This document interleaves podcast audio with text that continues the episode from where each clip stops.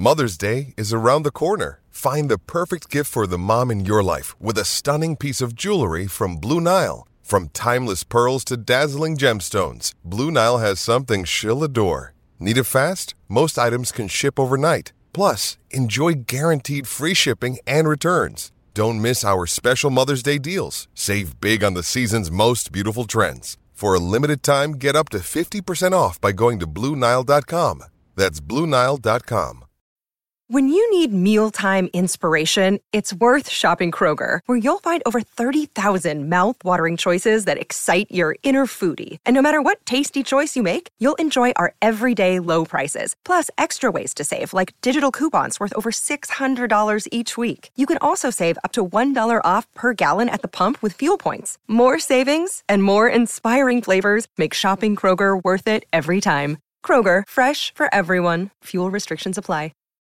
The Madhouse Chicago Hockey Podcast. Over the line, or closing. He's in. A backhander and a save by Tony Esposito. Stan Mikita was a, a small guy, very cocky in those days. A right hand by Magnuson, and he puts that guy down. Magnuson trying to tear his hair out. NBC Chicago's James Neveau. Murphy picked out of midair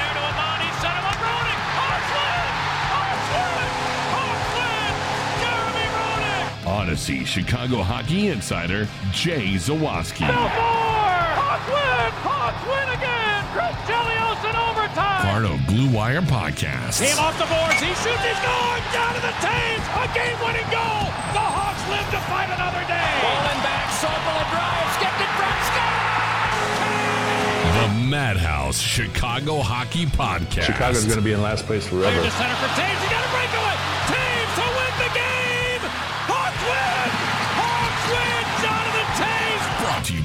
Triple Threat Sports, Fry the Coop, and by the Sins In Law Group. Let's drop the puck.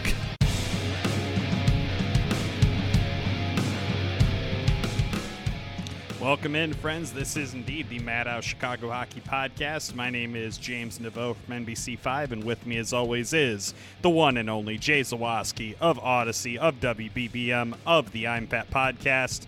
Jay, it was a um, an interesting game tonight on TNT. Looked like the Blackhawks had it well in hand. The Detroit Red Wings uh, felt otherwise, and ended up being a Blackhawks win. But boy, howdy, it was not easy. As much as not easy as it can be when you score eight goals in a game. Yeah, as uneasy as I felt in an eight goal performance probably in my entire life. But thanks for tuning in. Make sure you're following us on social media at Madhouse Pod on Twitter, Madhouse underscore pod on Instagram, and Madhouse Hockey Pod on Facebook. We've got our TeePublic shop. There's a sale going on there through Sunday. $13 classic tees up to 35% off everything else in the shop. Use that link in our bio, please, so we get credit for the sale. That's very important. Uh, but yeah, check out our TeePublic sale. You'll enjoy that. We've got our Patreon page, all kinds of stuff. So hit that link in our bio. It's got everything you need. Madhouse podcast. But let's get right into it. Hawks beat the Red Wings eight to five. Also, before the game, send out a long email detailing their new general manager search. The search begins tomorrow. They'll start interviewing candidates. The second half of this show will be our reaction to that news. So make sure you stick around for this whole thing. But let's start with the Blackhawks win in Detroit. And James, you, sort of said it, and the game had it felt like several different games at once. The game started terribly for the Hawks, right? It was all Detroit early on. Marc Andre Fleury came up big. Then you you blink and the Hawks are up four nothing. First period ends. Detroit scores what was it two in the third in the second period? It's like it was just a back and forth game all night long. And when the smoke cleared, the Hawks won eight to five. But man, that never felt comfortable. It uh, no, that's a lie. It felt comfortable at four nothing. After Sure. that, as soon as Detroit got back in it, I never felt like it was in hand. It was until Hagel scored that goal, I was like, "Ugh, this is uh, this is going to be a tight one and, and a scary one," and it was. Yeah, sure as hell didn't feel comfortable when the Red Wings came back and scored three goals in the second period. That was a uh, very nerve wracking uh, few moments there for the Blackhawks after Pius Suter ended up bringing the game within a goal with 13 seconds left, was assisted by Jordan Oesterle. So all the former Blackhawks getting involved in that one. All the But legends. Dylan Strome and Alex DeBrincat end up scoring goals to get the lead back up to three. Then Moritz Seider and Dylan Larkin both score, and it's a one goal game again with five minutes. Just an absolutely freaking crazy game between two of the worst teams in the NHL. I think it would probably be fair to say, but the Blackhawks do end up coming out on top. And hey, look at it this way, Jay. The Blackhawks' last two games, they've averaged four goals. That's good, right? Um, yeah.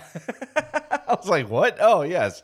Yeah, there you go. Four goal average. That'll get it done. He, he picked up what I was throwing down after the Colorado shootout. well, let's start with this game with Dylan Strome because it's a guy who's had a couple tumultuous seasons in a row after a very promising beginning to his start in Chicago. I think if you asked a lot of people, you know, when this season began, would Dylan Strome be a Blackhawk on January 26th? Most people would have said no but a four point performance, really strong game. He's had a string of some pretty solid games, and it's weird to say, like, maybe Dylan Strome's figuring it out, but we forget how young he is, right? He's still a, a very young NHL player. And one guy we got to see very recently, Ryan Hartman, is, is sort of proof positive that it doesn't happen overnight for everybody. Success yeah. is not always instant for top prospects. And look, I'm not ready to say that Dylan Strome is going to be the next big thing or anything like that, but we're seeing some good signs from him. We're seeing him get the message. And aside from the absolute snipe, his second goal of the game, uh, everything was kind of done in front of the net. Even the assist on uh, on Sam Lafferty's goal was him working hard to get in front of the net, didn't stop crashing net, and made that pass right out in front to uh, to Lafferty, and and that was so that was a nice play. His assist and his four point night. So, uh, th- big thumbs up for Dylan Strome for not just sort of look. I, I, think a lot of people, if they had the sort of season Strome has had, and had coaches saying things about him in the public, both Colliton and King have have said and been critical of him in the press. Maybe not like in a mean way, but just said, ah, you know, we need a little more from him and he's responded well. And it's good to see him get rewarded for his recent string of really good play. And uh, couldn't be happier for him. He seems like a really great dude. Uh, so happy to see him get rewarded. So to me, that's what I'm going to take away here is Dylan Strome's four point night in a game where he probably could have had what five, six, seven points. He he was all over the place. Good today. lord, yeah. He could have easily had a Sam Gagner uh, type oh, game. Uh, he what, like you said, was all over the ice, was certainly, you know, uh, worthy of getting the hat trick. Hockey Karma was certainly kind to him in this game. Uh, we had to hear the juggling story again, how he took up uh, juggling in the off season and it somehow magically cre- created this amazing face-off taker. Maybe Kirby Dach is trying that. He won half of his draws tonight, but it, hey, that's big, just, man. That's hey, huge. That's I'll take that from Kirby Dach. And it wasn't like he took two draws; he took twelve. Yeah. So I will definitely take that. But I think that it, has been interesting watching uh, Strome lately. I pointed this out on Twitter. He did only have one goal in his last nine games heading into tonight, which. I mean, basically, throw a dart at a Blackhawk right now. You're going to hit a guy who's in a scoring slump like that. But he does he did have points in more than half of those, right? So it's not like he's been a complete non-entity. He's had some really solid games lately. He looked really good uh, in one game against the Wild when the Blackhawks just got shellacked. Yeah. He did have four shots on goal, and he did have the lone tally in that game. Uh, didn't have any shots against Minnesota the following night, but I think most of the time lately Strome has looked like a guy who could potentially get some things going offensively and maybe help this team out a little bit. And tonight was kind of a culmination of that. I felt like for him, I thought that he had a really strong game, was really engaged in a lot of different areas, and I mean, credit where it's due. The guy did score a hat trick and had six go- shots on goal tonight, and both of those were very clearly indicative of just how well he's been playing. And I know a lot of people were kind of making jokes uh, during the game that this was just like trade bait Dylan Strome. He's trying like hell to get out of Chicago. Whatever the case is, he I thought has he has been playing better lately. I do have to give him credit for that. Well, and it's always been a question of consistency with Strome, right? It's you'll see those two or three games where he is a, a definite difference maker, and then you'll go a week and you won't even notice him on the ice. And I think that to me seems to be the recurring theme with the coaching criticism. It's not like this guy sucks or he's a candy ass or whatever you want to say. It's just that he's a different guy every night. And coaches don't like that. They can't rely on that. They want to know what they're going to get from their players. Like, you know, I think you look at if you go up and down the roster, you could probably say, like, okay, you know, Hagel is going to give you a bunch of grit, a bunch of hustle, and, and he's going to score every now and again. McKenzie Entwistle is going to make the smart play. Not the biggest offensive juggernaut, but a guy you can rely on, right? You can go up and down, up and down, and sort of say, this is what I can expect from this guy on a, on a game to game basis. For a long time, Dylan Strome was not that guy. And the longer he can keep this going, the more trade value he has, of course. And maybe, just maybe, he tempts whoever this new Blackhawks GM is to hang on to him and give him another year, give him another look and see, you know, what the true Dylan Strome is going to be. Is he going to continue his career being this sort of up and down, you know, hat trick and then no points for a week kind of a guy?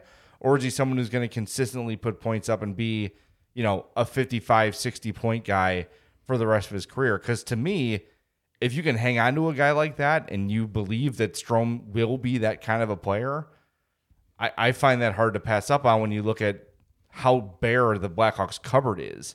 And look, if a team's not going to give you a first or second round pick, chances are a third, a fourth, or fifth is not going to pan out to be as good as Dylan Strome. So you need to start thinking about return on investment versus you know maybe taking a bet on a guy who's got a, a decent attitude and has seemed to figure things out lately.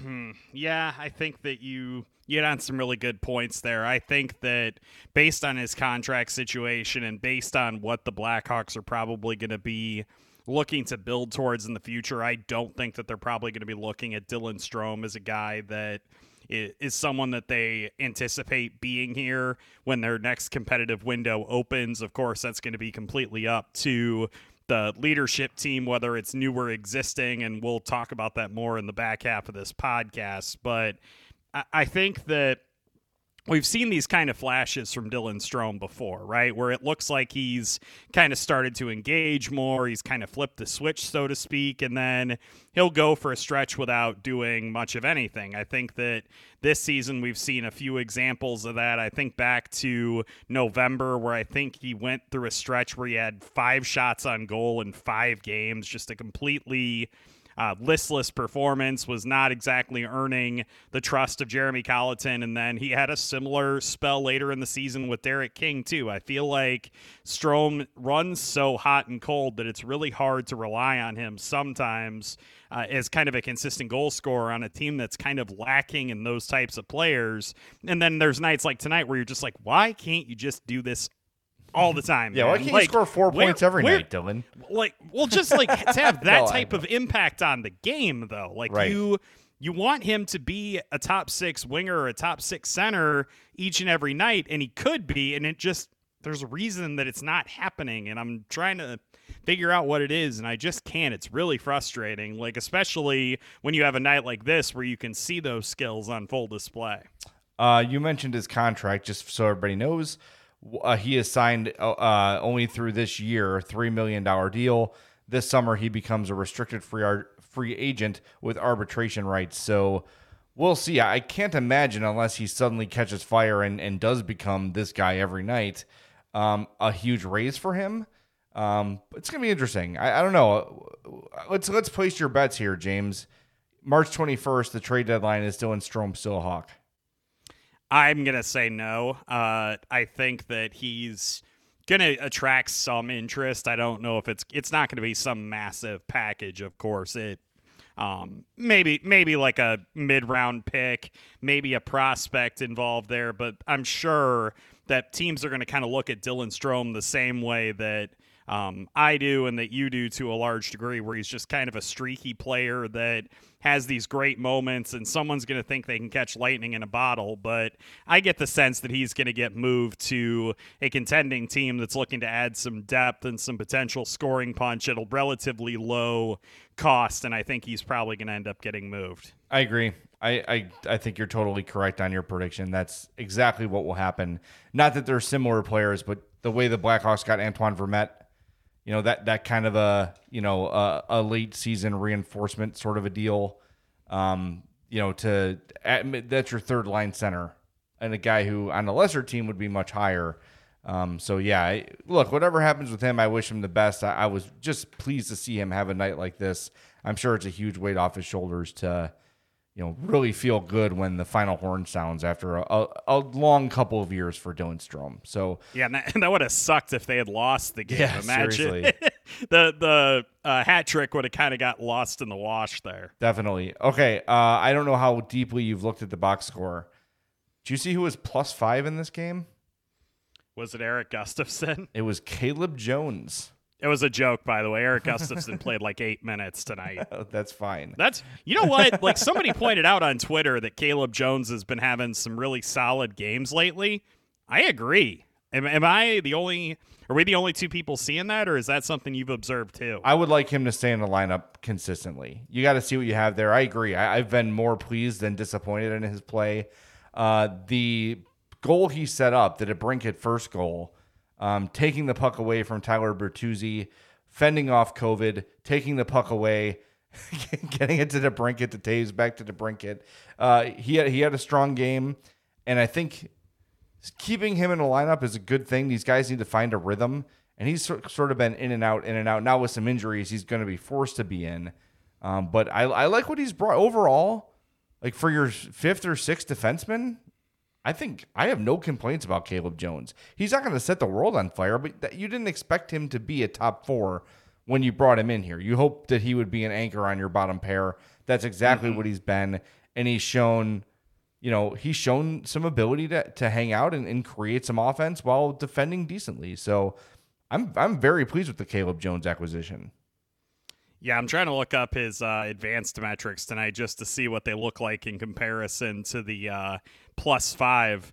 Dead even in uh, Corsi, 50% tonight, which I kind of find amusing. But a, a lot of the Blackhawks were right in that area. In fact, the Blackhawks didn't have anybody below 42% and nobody above 58%, which kind of indicative of kind of the the ebb and flow of this game, I feel like. But yeah, I think that Caleb Jones has really solidified himself as that, you know, fifth defenseman. I think he can fill in as a fourth defenseman in a pinch, but in a season where we're really starting to want to see some younger guys play and to get more run and see what we've got for the future, Caleb Jones is definitely a guy that I do want to see more of, and I do see a lot to his game that I like. I think he's a decent defensive player. He's got a little bit of offensive upside here and there, but it was a guy that I didn't really think too much of when they acquired him in the trade, but I do.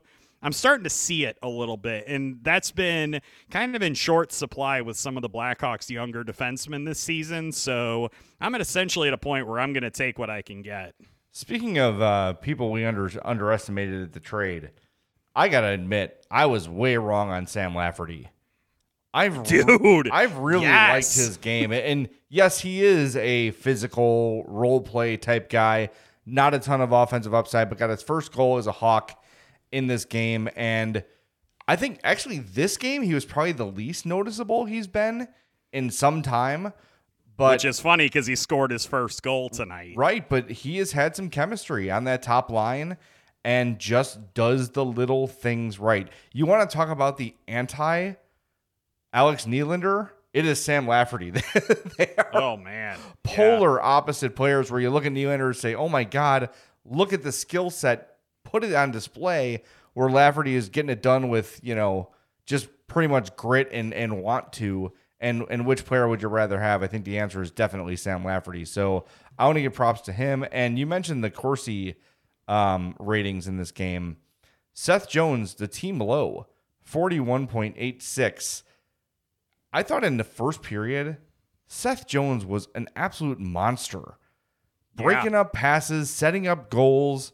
Uh, there was one a pass breakup he made from his knees, then got up and went and took the puck from Dylan Larkin to set up. Uh, whose goal was that one? I forget which one it was, but he it was there's there were eight. It's hard to keep track of all of them. um, but he got he I think it was the first. Oh yeah, it was a Strome goal. Uh, he got that thing going. Um, the first Strome goal from two defensive plays in the same shift in the same sequence, I thought he was great. Two assists, and I know like every time he plays, there's it's just so polarized still with Hawks fans. Yeah. Like I don't, I don't know how you can actively watch Hawks games and complain about Seth Jones. Yeah, the the penalty he got called for tonight, I know, kind of irritated him, and that may have kind of led to a little bit of a decline in the numbers as the Red Wings started to kind of push later in the game. But I mean, you look at his stat line tonight. You look at two assists. You look at four shots on goal. You look at 24 minutes and 44 seconds of ice time playing in all situations.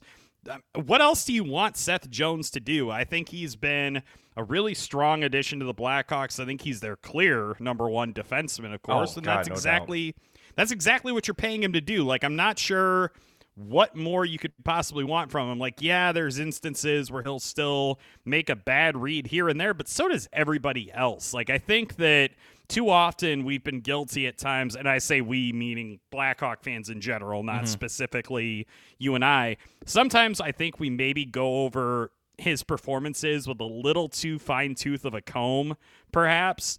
But I think that I mean, you can throw all the, you know, advanced metrics at me that you want. I'm sure they're floating out there that show that Seth Jones sucks and Adam Boqvist is God, whatever you want to end up citing.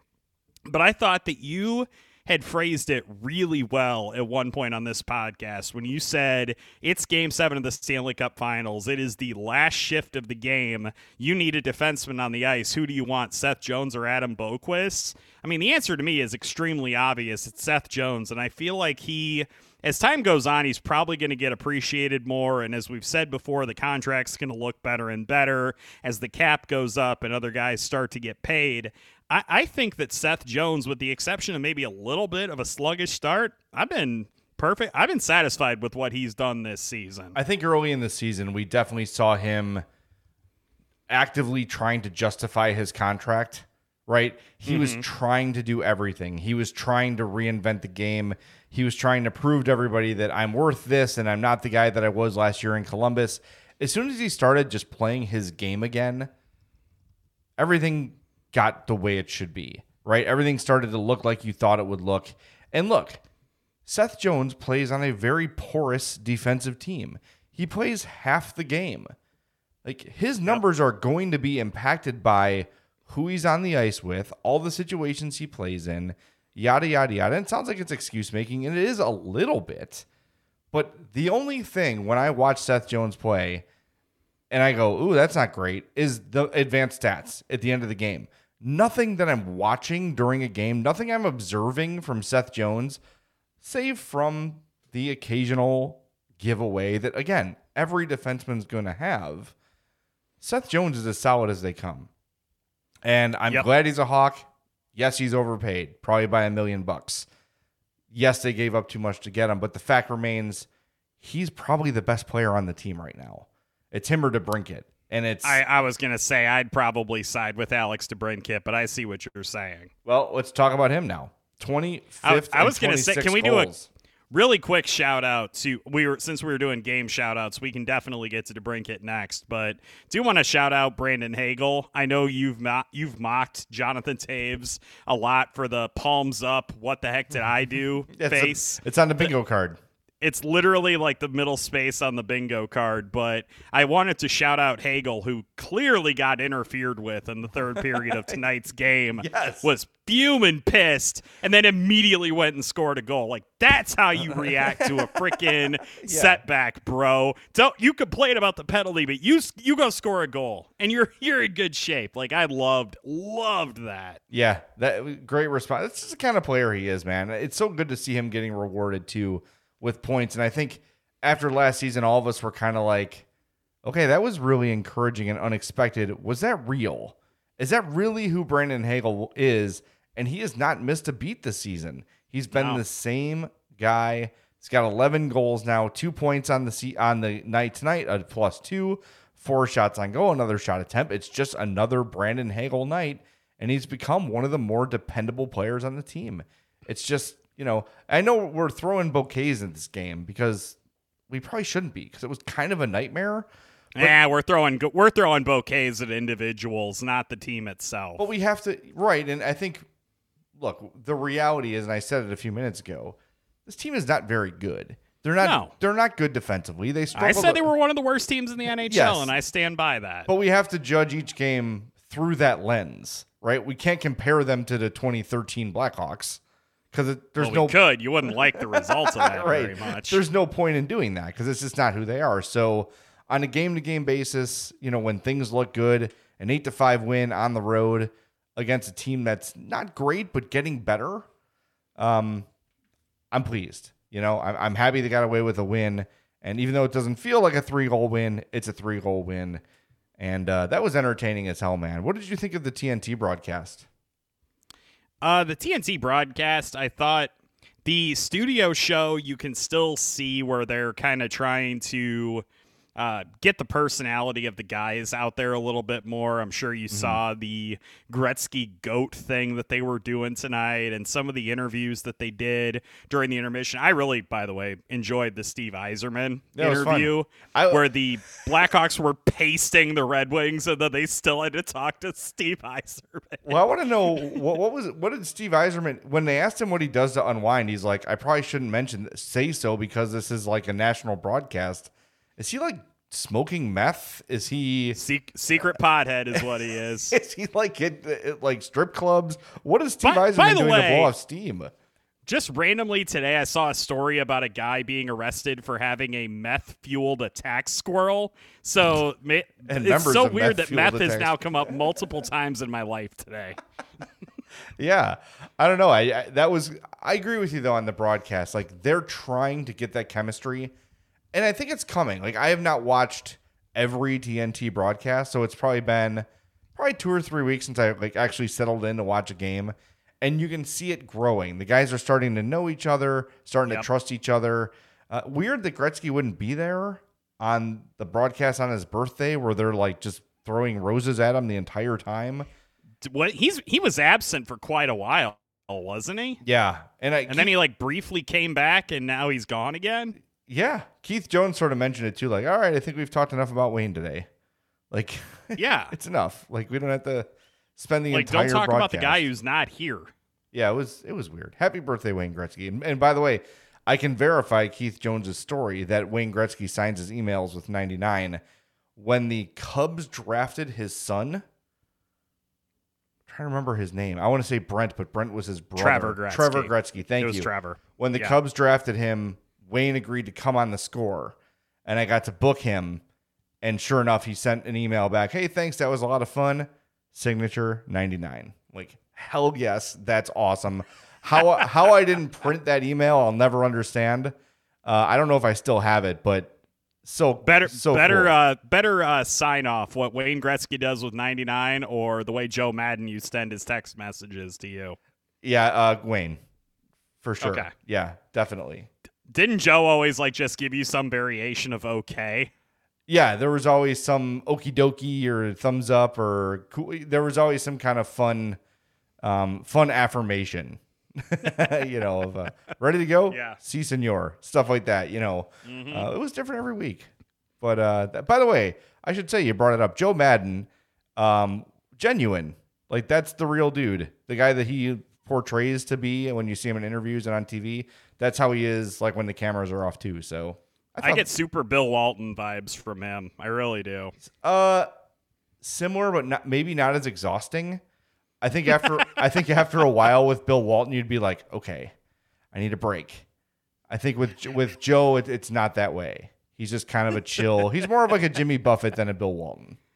I can okay, I can accept that, Okay. and I like that. You know what I like? Ooh, James what? What do you like? Fry the coop. Oh hell yeah! I love where this is going. The best Nashville hot chicken you've ever damn had. I had Nashville hot chicken from another establishment tonight, and uh, cheating. He's cheating. not the same. I'm gonna be honest. I was said, you know what this could be? Fry the coop. And you know what it's not? Fry the coop. So guess what I'm gonna have tomorrow? Fry the coop. I'm gonna- I'm gonna I was gonna say I'm betting fry the coop. yeah. Go to their website, frythecoop.com. If you're in the Chicagoland area, and I'm betting if you're listening to this Blackhawks podcast, you are, You've got one near you. Oaklawn, Elmhurst, Westtown, Prospect Heights, Tinley Park, and coming soon to Darien. So the Western Burbs are about to get uh, their own uh, Fry the Coop. So that's awesome. Go to frythecoop.com, check out their menu, place your order, go dine in, whatever you want to do. You're going to love it. That's a Madhouse podcast guarantee. Um, before we get to the second half of the show and all the general manager news, I sort of want to, um, one more thing about the TNT broadcast. I'm watching with Hope, and she's sort of half watching, and Yzerman's on there. She's like, "Who is that?" I'm like, that's Steve Yzerman. She's like, "No." Like, yes, that's Steve Yzerman. She goes, "When did he get hot?" I'm like, What? I don't know. I'm like, well, I don't know. Like, was he not when he played? She's like, no, he was not when he played. I'm like, okay, I, I didn't know this, but apparently, uh, you know, Cougar bait. Steve, Steve Yzerman. Did I just call my wife a cougar? That's not going to go. Speaking speaking of Cougar bait, did you uh, discuss with her uh, Ryan Poles? Does she have a thought on the Bears' new GM? She does not. No, she does Okay. not. Yeah, I, I'm always interested to see because her opinions tend to, I don't know, go against what I would think she would say. It's very interesting to hear that. It's like hearing uh, Addie's thoughts on hockey jerseys. yeah. Well, we know Hope has terrible taste in men. This has been this has been proven for a long, long time. I'm just gonna, I'm letting that sit there. I ain't saying Yeah. nothing. Well, we've got a mountain of evidence uh, proving it. All right. When we come back, we're going to get into the news of the day, the off ice news of the day. The Blackhawks general manager search is beginning. We'll fill you in on all the details next on the Madhouse Chicago Hockey Podcast. The Madhouse Chicago Hockey Podcast is brought to you by the Simpson Law Group. After over a decade of prosecuting homicide cases as an assistant Cook County State's attorney, Kent Simpson opened his own firm over 20 years ago, specializing in all forms of personal injury cases, including injuries as a result of accidents, including cars, trucks, motorcycles, bicycles, boats, planes, and buses, construction accidents, nursing home abuse, medical negligence and birth injuries, slip and fall cases, and injuries as a result of hazardous drugs or products. Kent's firm's results speak for themselves, with millions recovered for their clients. Simpson Law Group charges no fees unless they win for you. So call for a free consultation 312 332 2107 or visit SinsonLawGroup.com. That's S I N S O N lawgroup.com. Don't go off sides. Go top shelf. Call now 312 332 2107.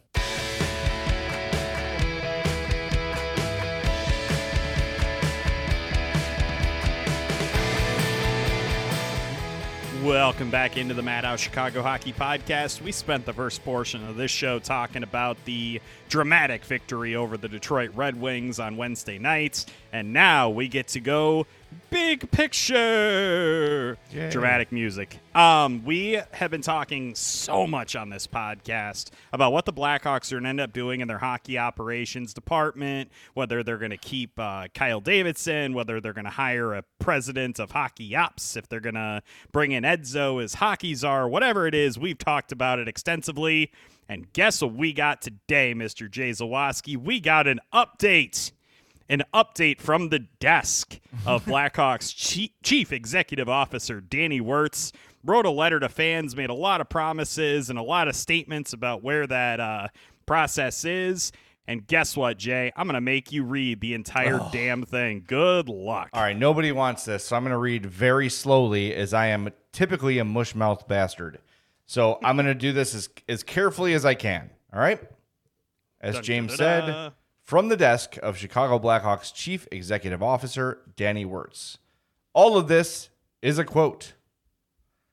As we read, that was not part of the. That was not part of it.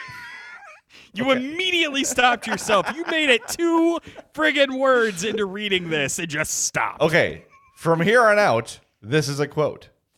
As we recently reached the halfway point of the 2021 22 season, I'm excited to provide an update on our search for the next general manager of the Chicago Blackhawks.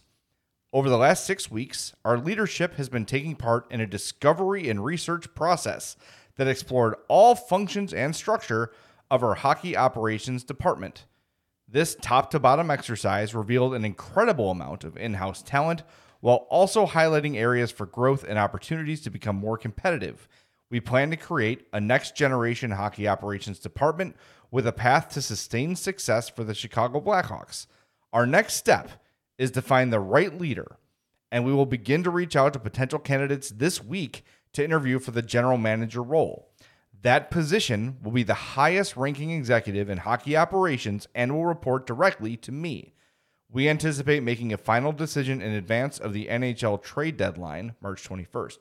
We're looking to hire the best strategic mind who can build and develop a hockey operations leadership team that will be best in class across professional sports. This new leader will create a team environment that brings the best experts together to guide decision making on the future of the Blackhawks while ensuring they share in the overall organizational goals of consistency compete and consistently competing at a championship level. And without question, he or she must be someone who exhibits our organizational values. Current interim GM Kyle Davidson is a candidate and will interview for the GM role. He remains in his position of interim GM and will continue to have full autonomy of hockey decisions in the meantime. I will lead the interview process alongside President of Business Operations Jamie Faulkner with the support and counsel of an advisory group who will offer perspective on the role and those being interviewed. That advisory committee will be comprised of leaders across the sports industry as well as our search partners and will be announced in the coming days. We will be as transparent as possible throughout the process. However, since we will be interviewing candidates both inside and outside of hockey, we will need to respect the confidentiality of the process and those candidates. In addition, we are planning on hosting a town hall style meeting next week with our fans, partners, staff, and media to further explain the greater vision of the Chicago Blackhawks. Details on that are to follow. We greatly look forward to bringing in the leader of our club's team operations who is going to help write the next chapter of championship hockey for this franchise. So there you have it. There is the statement from Danny Wirtz. A lot of places to start, James. I will take a sip of water and let you pick where to start. Um, I think the first uh, thing that let's just start at the top. The fact that they have been looking through a discovery and research process to kind of figure out a structure of hockey ops and the fact that they've identified a lot of in-house talent that they want to keep I thought was all very interesting.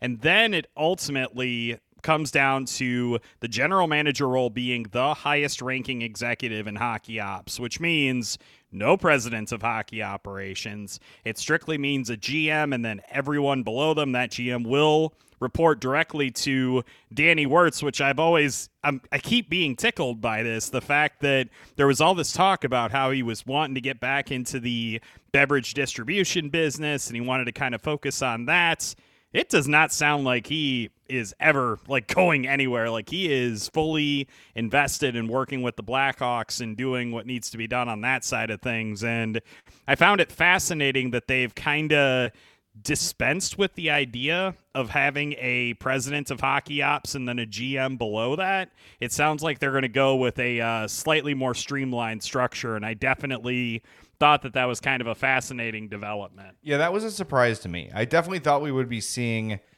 a you know czar of hockey operations and then a GM under that person. And my first thought was if they're going, let's be honest, the same way the Bears are going, right? Yep. The GM is the top hockey or is the top football operations person with the Bears. It'll be the top hockey operations person for the Hawks. Does that sort of eliminate some of the higher I don't know, what's the word I'm looking for? Like does that eliminate like an Eddie Olczyk type? Is just It certainly sounds like it's a May. Right, like is is being just a general manager enough for Eddie O? Wow. I guess theoretically, booth? you're still effectively a president of hockey operations. You just don't have that specific title necessarily. Well, I mean, and look, that's that's what Stan Bowman was right? Like he was the what was he vice president of hockey, whatever it was, whatever his title was. He was the hockey czar and the GM at the same time. They might just be streamlining the title.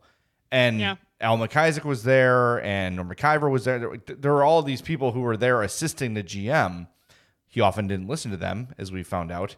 Um, but I, I don't know. I, I am interested. I definitely was expecting if you were to ask me 24 hours ago, okay, this release is coming out tomorrow, what's it going to say? I definitely would have said hockey ops guy, GM, and then fill in below that.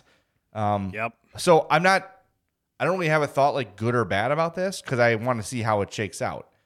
I, am well, okay. really interested to find out who they're going to talk to, especially as they sort of hinted at the possibility that it might not be someone who is from the world of hockey. That see, and that's exactly why I'm curious. Like, why would you not then have a dual kind of structure then where the president of hockey operations may have experience in another sport or whatever, and then have a GM beneath that person? And I thought that that would make a lot more sense if they're going to be casting the net outside of the world of hockey. And then to add on top of that, the fact that they've said that Kyle Davidson is a candidate, will interview for that role, and mm-hmm. there are reports they want to keep him in the organization even if they don't hire him as the permanent GM. And I think to myself, why would you make a new GM keep his I don't want to say predecessor, but you know what I mean. Like you want that GM to have the autonomy to hire whoever they want. Is that going to be kind of a sticking point that's going to keep some people from taking this job but they not to say that Kyle Davidson isn't qualified for it I think that you know the fact that they're considering him for GM indicates that they think he's qualified for it. I'm saying that don't you want them to have complete autonomy in those types of hiring decisions? And do you think that's going to limit the number of people who are going to be interested in that job? Of course I want the new GM to have that autonomy.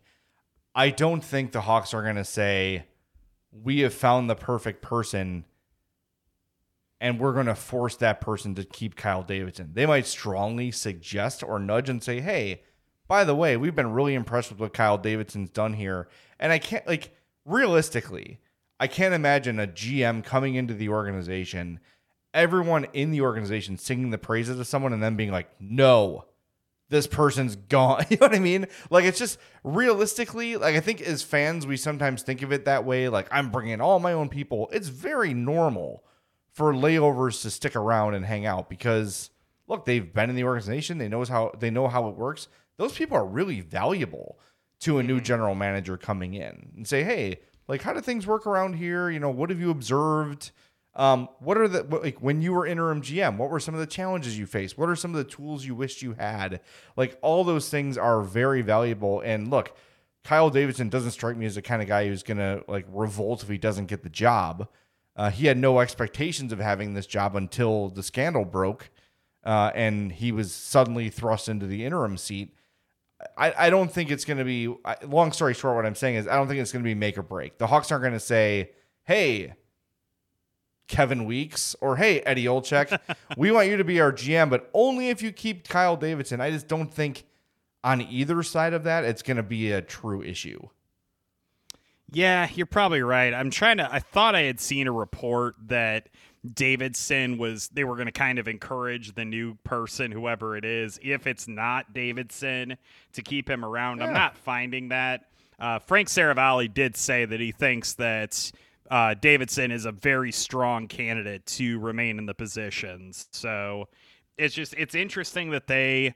I mean, of course, they're going to say that he's going to be a candidate. I mean, why wouldn't he be? He still has full autonomy to make decisions right now. I think it makes total sense to interview him. They're clearly very high on him. I'm just saying that if they're going to be applying some pressure, why would you agree to uh, join the front office if that's the case. You should be able to hire your own people. And again, not to say Davidson's not qualified, but that sure. wouldn't you know that wouldn't qualify as keeping my own people if I'm being urged to keep that guy. Yeah, I know what you're saying. I the other thing that's interesting to me is this whole town hall concept. Yeah, I thought that was fascinating. Because the last time that happened, it did not go well. That was the Mike Smith and Alpo Suhonen town hall hosted by Mike North. that was freaking nuts. I was there. Alpo Suhonen, I think, was falling asleep at the table. Mike Smith, who in hindsight was a pretty damn good GM and did some really good things for the Hawks, um, is just not the most like mic ready and camera ready dude in the world. He's kind of a savant, like kind of a mm-hmm. artsy fartsy, kind of a, you know, he's an eccentric. So Mike North interviewing a guy from Finland and Mike Smith was probably the worst mix you could have had. It just went horribly. So I'm interested to see what the format of this is going to be, what kind of access the average fan is going to have to the town hall. Like, is it for season ticket holders only? Is it for elite season ticket holders? Will it be live streamed? Who knows? Uh, really looking. Well, I mean, if staff and on that. media are going to be able to participate in this, there's going to be a decent amount of attention paid to it, and I'm sure it's going to be available in some capacity. Just the fact they're willing to do that, I think, speaks not only to the idea that they want to be, you know, transparent about what the expectations are of that GM, but it sounds like it when they say the greater vision of the Chicago Blackhawks. What do you think that means? I think That doesn't sound like just hockey to me. No, it sounds like look, it sounds like Danny realizes that the Hawks, despite their massive jump in organizational structure from when John McDonough took over till now, they're still way behind the times in terms of modern sports franchises. In terms of like the size of the staff of the of when I say the office, I don't mean hockey ops or I just mean in general, right? Like Right. there's a lot that probably needs to be done. I think the failure of the Kyle Beach situation from top to bottom is sort of a very strong indicator of that. That HR was kind of like non-existent.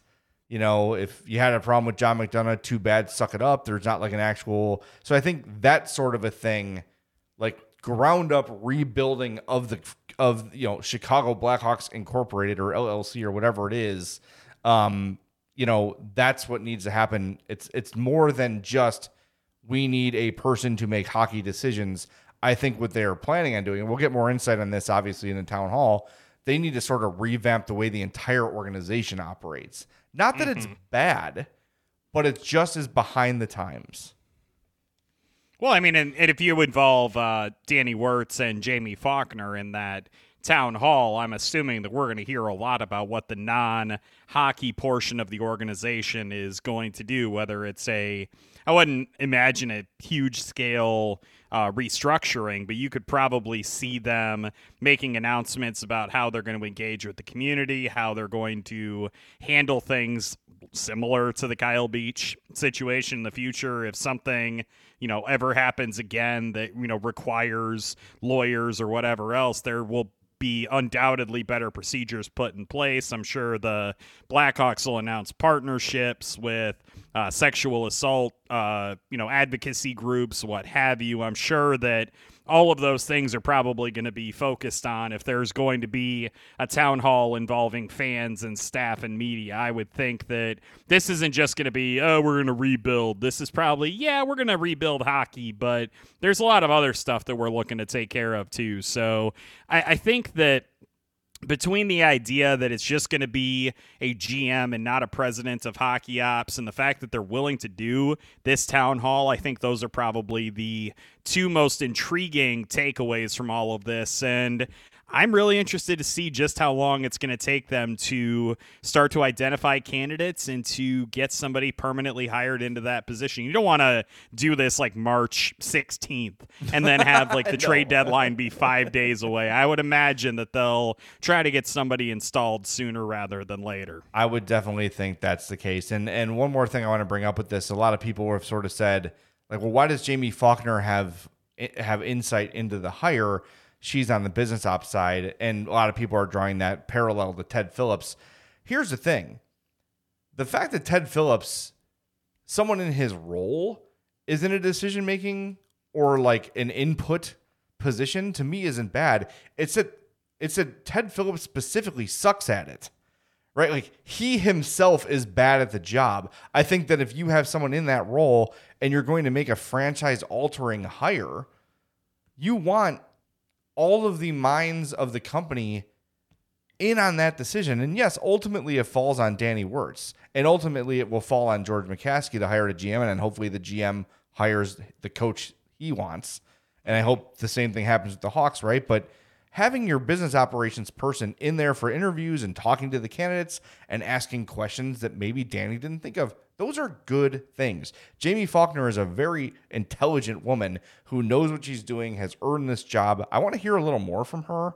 I wish she was a little more out front and I was talking. gonna say, can we? I God, I'd love to have her on the podcast. Would love it. I wonder if now that the smoke is sort of cleared on the Kyle Beach thing, if they'd be a little more open to that. You know, because last year dealing with a pandemic, there wasn't a ton of business ops stuff to talk about. Um, But I wonder if now that we're sort of entering this new era, air quotes, um, that they announced today, I wonder if she'll make herself available because I would absolutely. I know some Hawks brass listens to this podcast. Open invitation for Jamie Faulkner. Anytime she wants to yeah, come on, we'd love to talk to her. Same thing goes for Danny, of course. Same thing goes for Kyle Davidson. Whoever you want to put on here, we're happy to have them. Uh, that's an open invite, though. I'd love to talk to Jamie Faulkner and just find out, you know, what is her what year and a half or whatever it's been been like. What has she been doing? What is her focus every day? I think it's fascinating. So, look, man, I'm on board. I'm really fascinated to see what's going to happen next with the Blackhawks. We should have some answers. Well, we'll definitely have a few next week um, when this town hall happens, and then hopefully in short order, a new GM and uh, the next era of Blackhawks hockey will be set to begin. And I, for one, am ready. Loved everything that you said, man, and I I am very curious to see how this all plays out. And hey, it gives us something to talk about other than the outrageousness of what's happening on the ice for this team. I can't wait. Definitely. All right, man. Thanks for uh, taking time out of your night, James. I know you're you're doing some work. Thanks everybody for listening. We greatly appreciate it. We're never far away. We'll be back soon with another episode of the Madhouse Chicago Hockey Podcast. Until then, take care of yourselves. Be well. We'll talk to you next time. The Madhouse Chicago Hockey Podcast was brought to you by Fry the Coop, Triple Threat Sports, and by the Simpson Law Group. I'm Amira Rose Davis, historian and co host of the sports podcast Burn It All Down. And now I'm hosting the new season of American Prodigy, all about black girls in gymnastics. For the last 40 years, black gymnasts have moved from the margins to the core of the sport and changed gymnastics along the way. Now, they tell their stories. You'll meet trailblazers like Diane Durham, superstars like Jordan Chiles, and everyone in between. Listen to American Prodigies on Apple Podcasts, Spotify, Stitcher, or wherever you get your podcasts.